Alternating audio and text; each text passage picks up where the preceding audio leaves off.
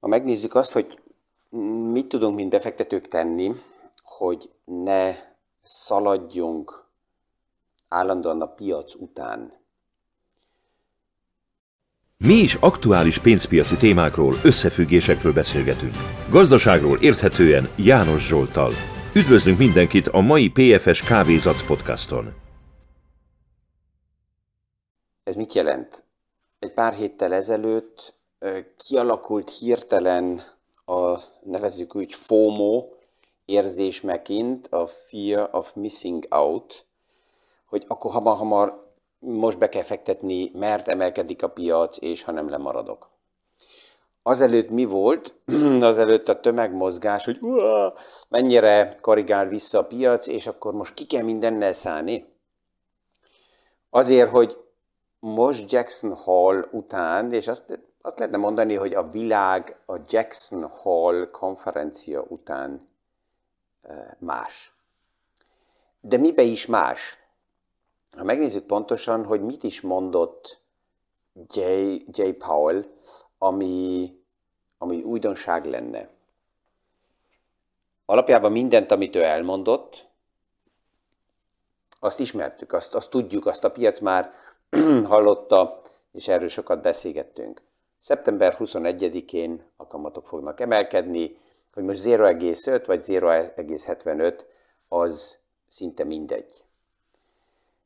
Az is tény, hogy a, az amerikai központi banknak a cél kamatszintje az körülbelül 3,5-4 százalék. A kérdés az, hogy mennyi ideig lesz a kamat majd azon a szinten, és mikor fog a normális ciklikus, esetleges kamatcsökkentés újra jönni. Ezek, ezek mind nem új témák, ezek nem meglepetések azt is fogjuk látni, hogy annak ellenére, hogy itt ugye mi erről beszélgetünk, és a, a piacnak az ismert, hogy a kamat lépés meg lesz, szeptember 21-e után nagy valószínűséggel az újságok headline-ja az lett, hogy ú, további nagy lépést uh, tett a kamatfronton az amerikai központi bank, és ez meglepte a piacot. Kit lepett meg? Um, tehát ez, ez egy lényege, de mi volt az ő beszédében mégis az új? És az új az volt, hogy ő nagyon-nagyon tisztán beszélt. Tehát nagyon tisztán kiállt, és kvázi azt mondta, hogy nekünk mindegy a gazdaság állapota. Nekünk mindegy a tőzsde állapota. Mert ezek nem a mi feladataink the job is done when the job is done. Ezt mondta, hogy az, a munka el van végezve, amikor a munka el van végezve, és ezt arra értette, és konkrétan ki is mondta, hogy az infláció a job. És ezzel a tiszta, leszűrt, semmi ezotérikus kiegészítéssel, a terembe állított um, kijelentésével nagyon tisztán kommunikált. És e-, ezzel mi a célja? alapjában nem az aktuális inflációnak a megváltoztatása, hanem erről már többször beszéltünk, hogy az inflációval összefüggésen, összefüggésben két nagyon fontos tényező van. Az egyik, az a visszapillantó tükörből a tények, hogy lássuk, hogy mennyi volt az infláció. De ami jóval fontosabb, az egy pszichológiai hatás, az az infláció elvárás. Tehát előre tekintésben nézve, mit vár el a piac, mit várnak el az emberek, mert ez irányítja az életet. Tehát, hogyha további infláció, lovaglás várható, nagyon erős infláció várható, akkor ez akár a fogyasztás oldalán is megemeli a nyomást, amit, amit nem akarunk.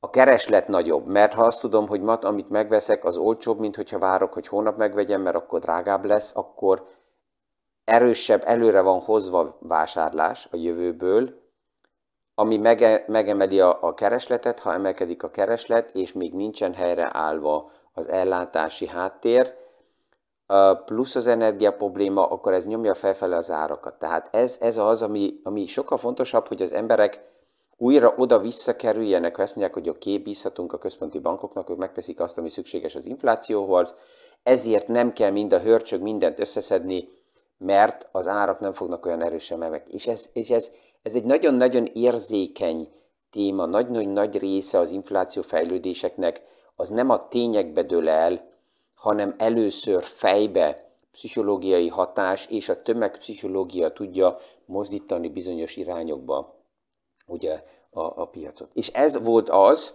ami sokkal tisztában ki volt jelentve, és ezt most a, a, a piac beárazza. Na most, mint befektető, a fontos, és ezzel is kezdtem, hogy ezért kell a stratégiám meglegyen, hogy ne megint a tömeg után fussak, szalassak, és szaladjak, és a, a piac után fussak, mikor a vonat már elment, akkor, akkor érkezzek a, az állomásba, és akkor próbáljak felugrani, hanem tudjam a stratégiámhoz alakítva nézni, hogy oké, okay, a piacban mi az, ami engem egyáltalán érint, mi az, ami releváns, és mi az, ami nem.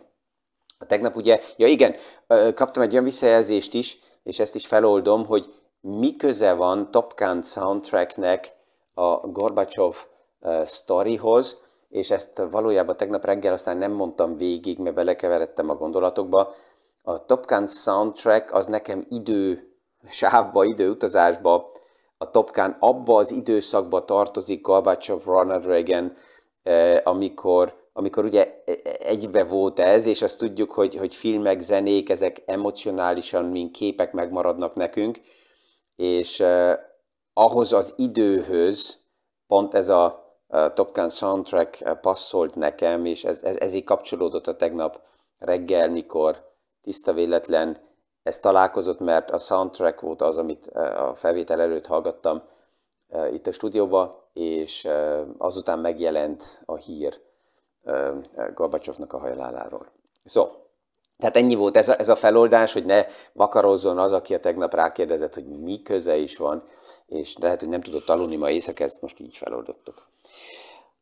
A T.S. Lombard piackutatása volt, ami tovább is passzol ahhoz, hogy milyen szupaciklusok vannak, milyen szupatrendek vannak, és ha a portfóliót összeállítom, akkor mire kell ügyeljek, mire kell figyeljek.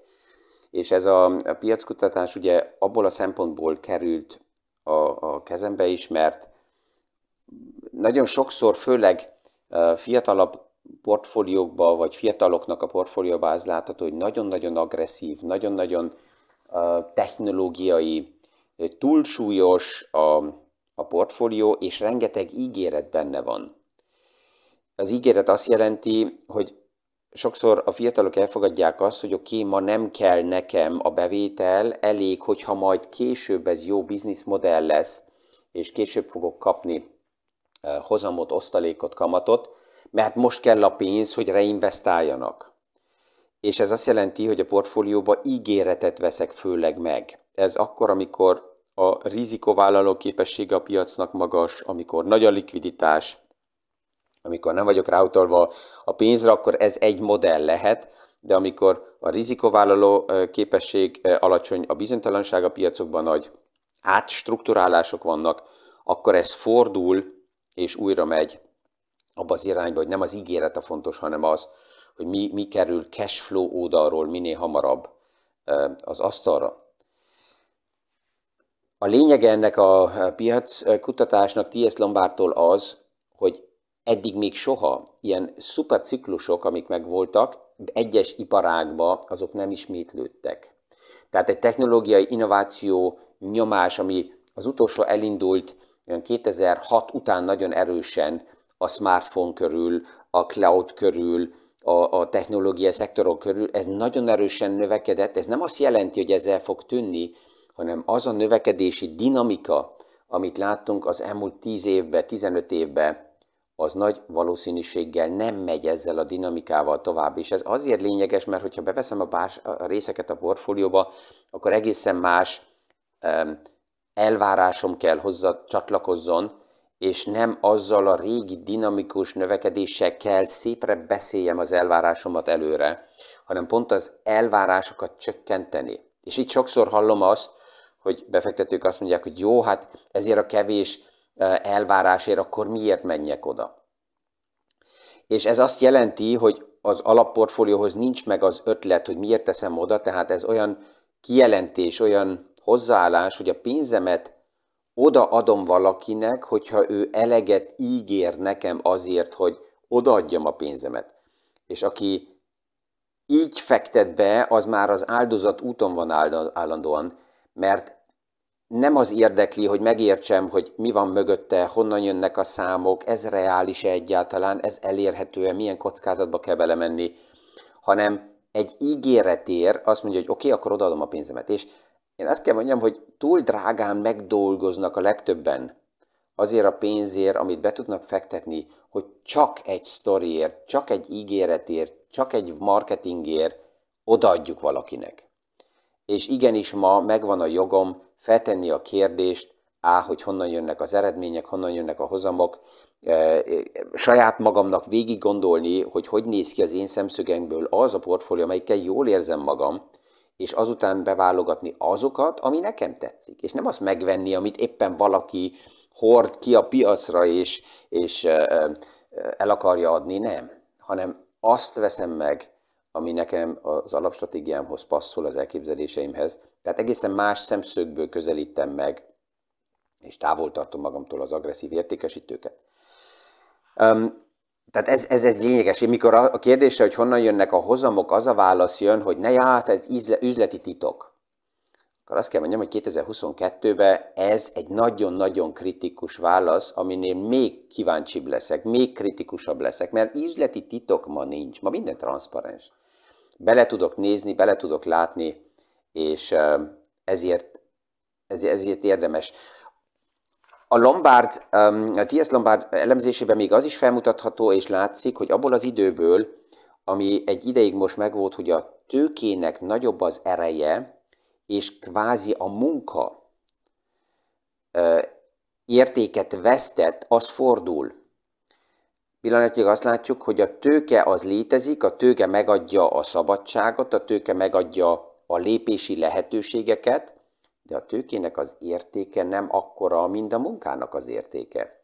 És ez azt is jelenti, hogy az a fordulás megy tovább, hogy a value, tehát a belső értéket, cashflow-t generáló business modelleknek a jelentésegé jönnek, és ezt az egyszerű életünkben is látjuk, hogy ma az, hogy szakmunkás probléma van nagyon sok iparágban, ez is azt mutatja, hogy nem a tőke az, ami ma segít sok témát megoldani, mert a pénz nem dolgozik, mint szakmunkás, pénz nem tud kézzel fogható eh, eredményt létrehozni, nagyon olcsó is a pénz pluszba rendelkezésre áll, hanem a munka az, ami lényegesebb. És itt nem kell ezt félreérteni valami politikai vagy ideológiai eh, meggyőződések oldaláról, tehát itt nem akarok itt most eh, Marx irányába elmenni, hanem ebbe az elemzésből jön ez ki, hogy, hogy ebbe az irányba teljesen tisztán látható, hogy fordul a piac.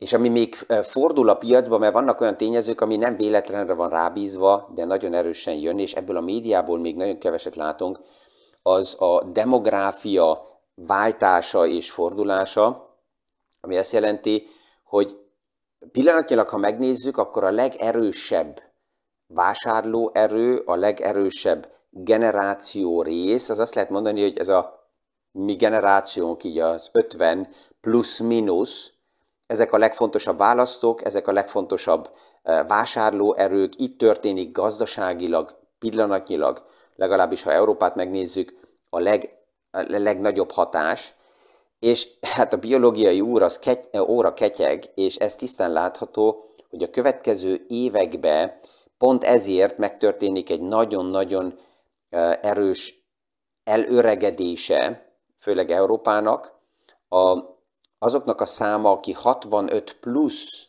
életkorúak, ez a következő évtizedben meg fog duplázódni, és ez lényegesen meg fog változtatni szinte mindent. Mindent. Tehát még akkor is, hogy ezt próbáljuk szépre beszélni, hogy na, a kor az csak egy szám, és így meg úgy, oké, okay, ezt mindenki kezeli, hogy akarja, de ha megnézzük, akkor az alapviselkedés, vásárlóerő, a, a, a, a fogyasztáshoz a hozzáállás, hogy mire van szükség, milyen investíciók vannak, ezek mind megváltoznak.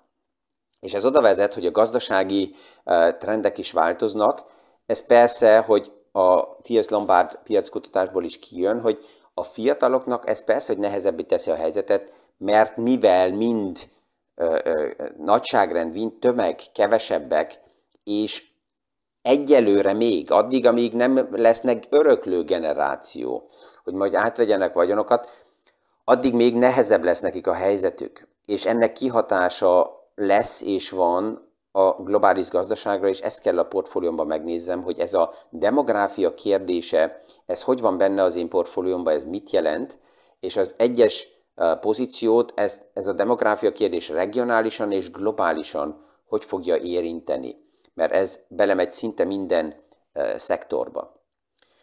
Tehát, hogyha újra és újra közben rákérdezünk, hogy oké, okay, a lényeg kijelentése mi, mire erősít rá ez a piackutatás, akkor az, hogy a value a következő években sokkal erősebben újra előtérbe kerül, és egyre jobban erősödik a growth téma mellett.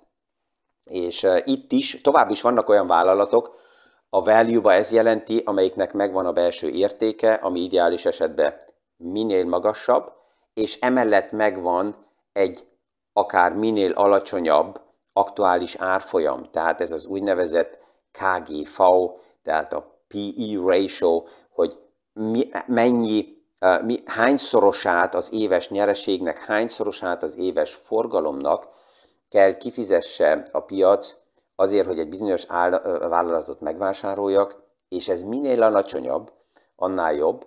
És egyet látunk, akkor is, hogyha a gazdasági hullámok megvannak és a nehézségek megvannak, ez nem azt jelenti, hogy eltűnik minden vállalat és minden iparág, ha egyszerű a gazdasági körülmény, és megvan a likviditás, és ez most felfele mindent, akkor ennek egy konzekvenciája van, mindenki úszik felfele, a vaktyúkok is találnak egy magot, és nem kell nagyon megerőszakolja magát egy, egy, egy vállalkozó.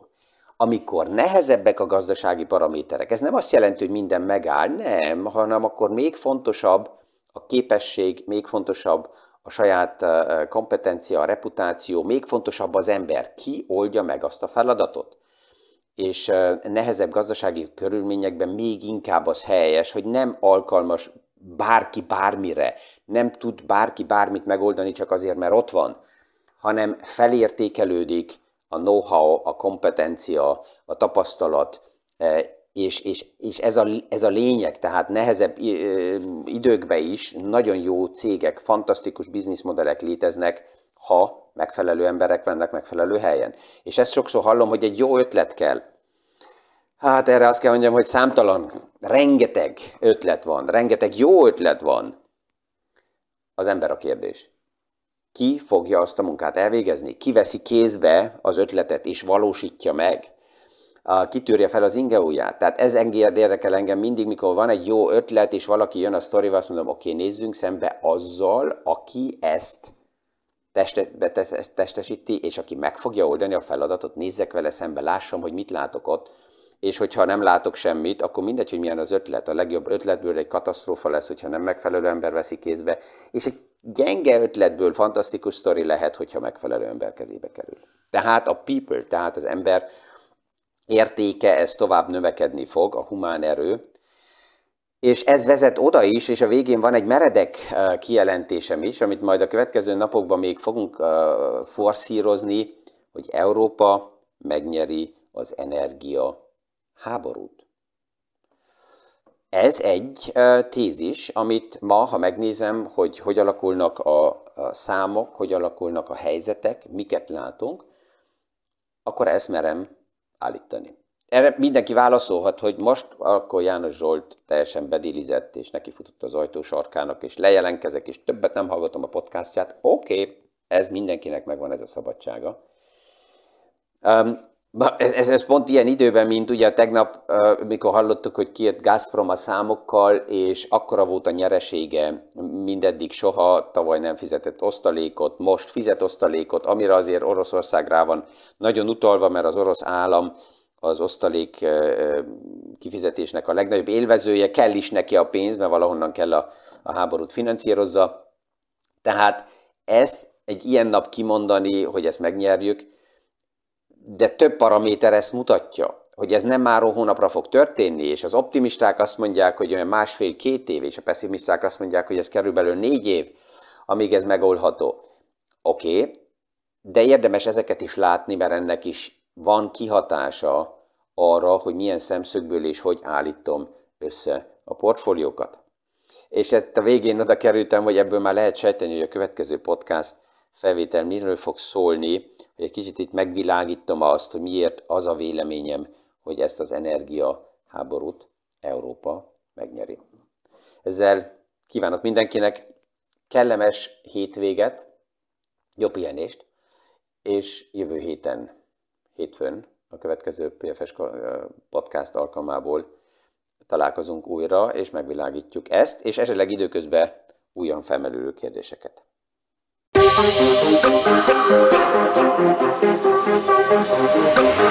Yeah.